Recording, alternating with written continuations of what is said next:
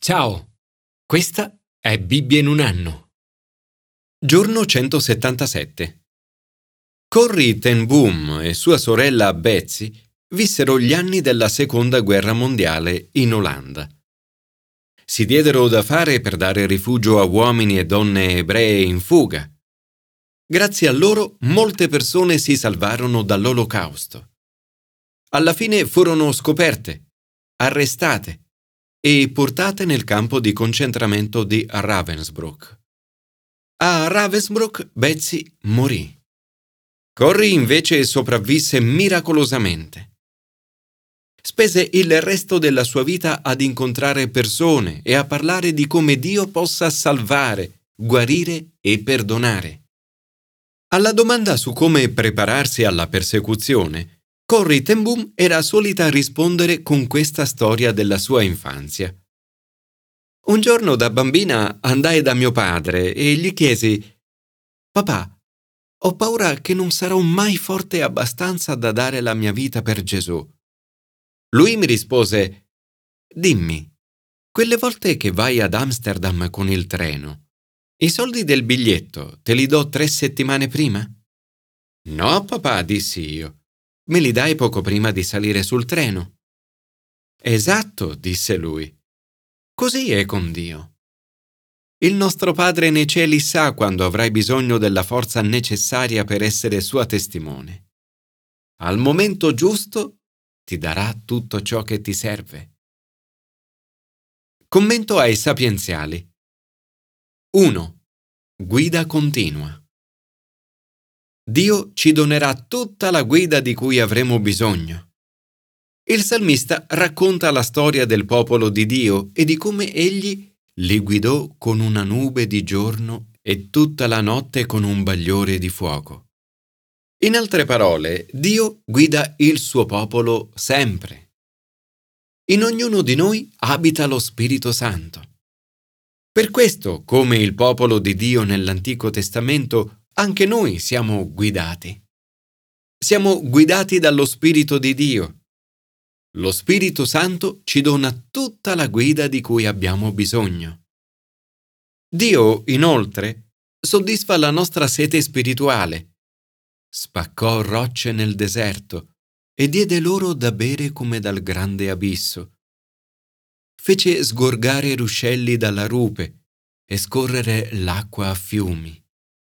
Gesù ci promette che attraverso lo Spirito Santo fiumi di acqua viva sgorgeranno dal nostro cuore. Signore, oggi abbiamo veramente bisogno del tuo Spirito Santo e della tua guida. Riempici con il tuo Spirito Santo perché fiumi di acqua viva possano sgorgare dai nostri cuori. Commento al Nuovo Testamento. 2. La buona notizia. In un mondo alla ricerca disperata di notizie, Dio ci dona una buona notizia.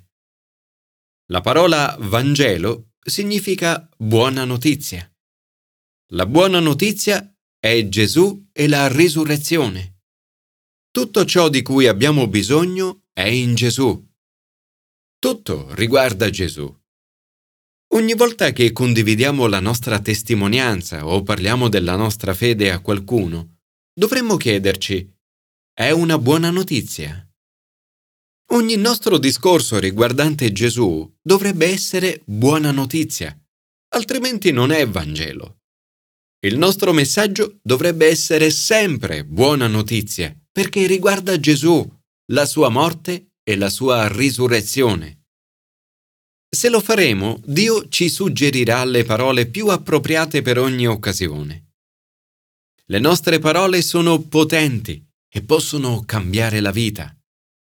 La buona notizia di Gesù è dinamica e rilevante per tutte le generazioni, culture e situazioni. I bisogni delle persone sono sempre gli stessi ed il messaggio del Vangelo è sempre lo stesso. Spiegare la buona notizia. Nella sinagoga di Tessalonica, Paolo discusse con loro sulla base delle scritture, spiegandole e sostenendo che il Cristo doveva soffrire e risorgere dai morti. E diceva, il Cristo è quel Gesù che io vi annuncio. La sua spiegazione accurata del Vangelo fa sì che molte persone vengano convinte. Il fatto che il nostro messaggio venga da Dio non ci mette al riparo dalle critiche infondate. Ricevere critiche è qualcosa di normale quando si segue Gesù. Il successo di Paolo provoca la gelosia nei giudei è interessante notare che già a quel tempo Paolo era riconosciuto come uomo di impatto globale. Dicono quei tali che mettono il mondo in agitazione sono venuti qui. Studiare la buona notizia. Dio suggerisce a Paolo e a Sila le parole più appropriate per i bereani. Questi erano di sentimenti più nobili e accolsero la parola con grande entusiasmo, esaminando ogni giorno le scritture per vedere se le cose stavano davvero così. Ancora una volta il messaggio porta frutto e molti di loro divennero credenti. Studiare la parola di Dio è importante. Per questo vorrei incoraggiare tutti a riservare un tempo regolare ogni giorno per studiare le scritture. Ma ancora una volta il successo di Paolo e Sila è seguito da opposizione. Alcuni andarono pure là ad agitare e a mettere in ansia la popolazione. Non stupiamoci quindi se lungo il nostro cammino incontreremo agitatori e disturbatori. Motivare la buona notizia. Paolo si sposta ad Atene. Tutti gli ateniesi, infatti, e gli stranieri là residenti non avevano passatempo più gradito che parlare o ascoltare le ultime novità. Sono più interessati alle novità che alla verità. Ancora una volta, Dio suggerisce a Paolo il messaggio più appropriato per gli ateniesi. Egli, nella sinagoga, discuteva con i giudei e con i pagani credenti in Dio e ogni giorno sulla piazza principale con quelli che incontrava. Due luoghi diversi per due tipologie di pubblico molto diverse tra loro. Parlare nella sinagoga è un po' come predicare in una chiesa oggi. Parlare sulla piazza principale è un po' come parlare sul proprio posto di lavoro. In entrambi i casi, il messaggio annunciato da Paolo è sempre lo stesso Gesù e la risurrezione. Signore, ti chiedo di suggerirmi oggi le parole di cui avrò bisogno nelle conversazioni che mi attendono. Per favore, parla al mio cuore. Donami parole capaci di trasformare la vita delle persone. Guidami attraverso lo Spirito Santo. Commento all'Antico Testamento. 3. Bisogni materiali. Gesù ci insegna a pregare. Dacci oggi il nostro pane quotidiano.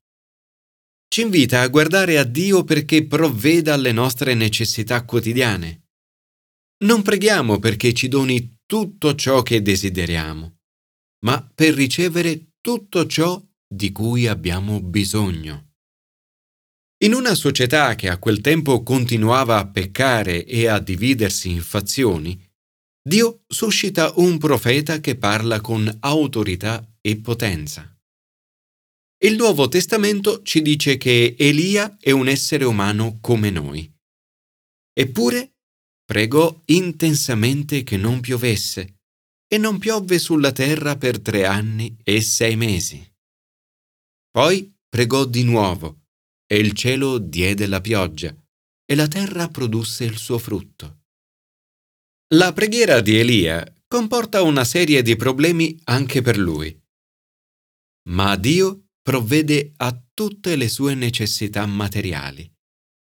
Inizialmente i corvi gli portavano pane e carne al mattino e pane e carne alla sera.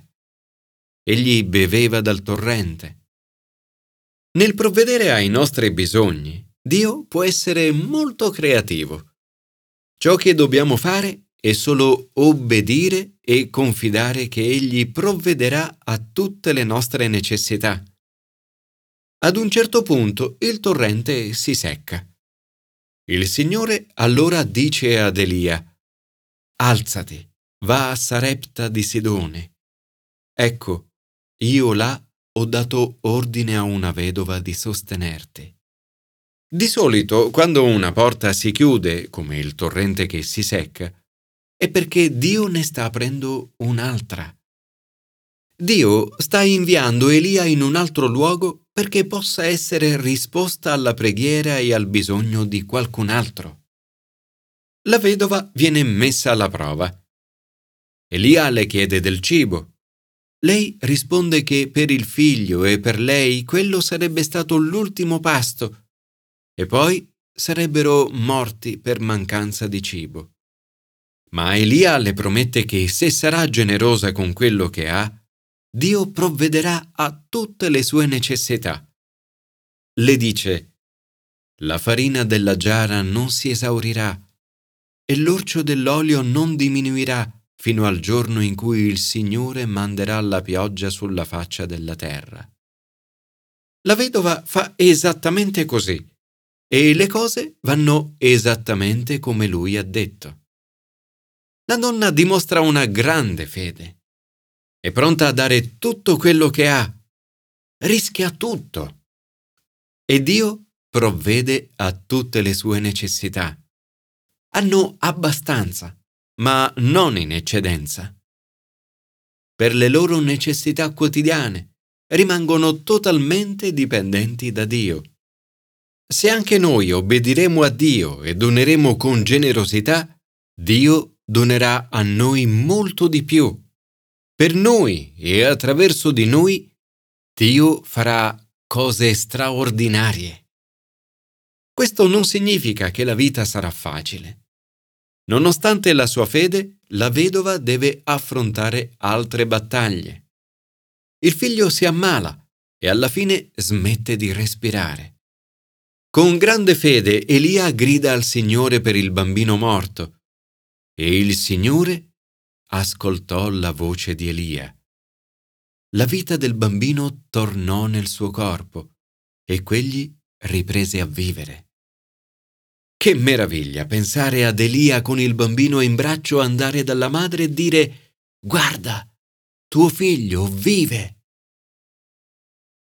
Signore, grazie per il tuo straordinario amore, potere e provvidenza.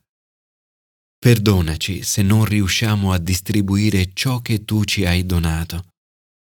Donaci la tua guida, le tue parole e il tuo coraggio per fare tutto il possibile nella nostra società per cambiare ogni ingiustizia.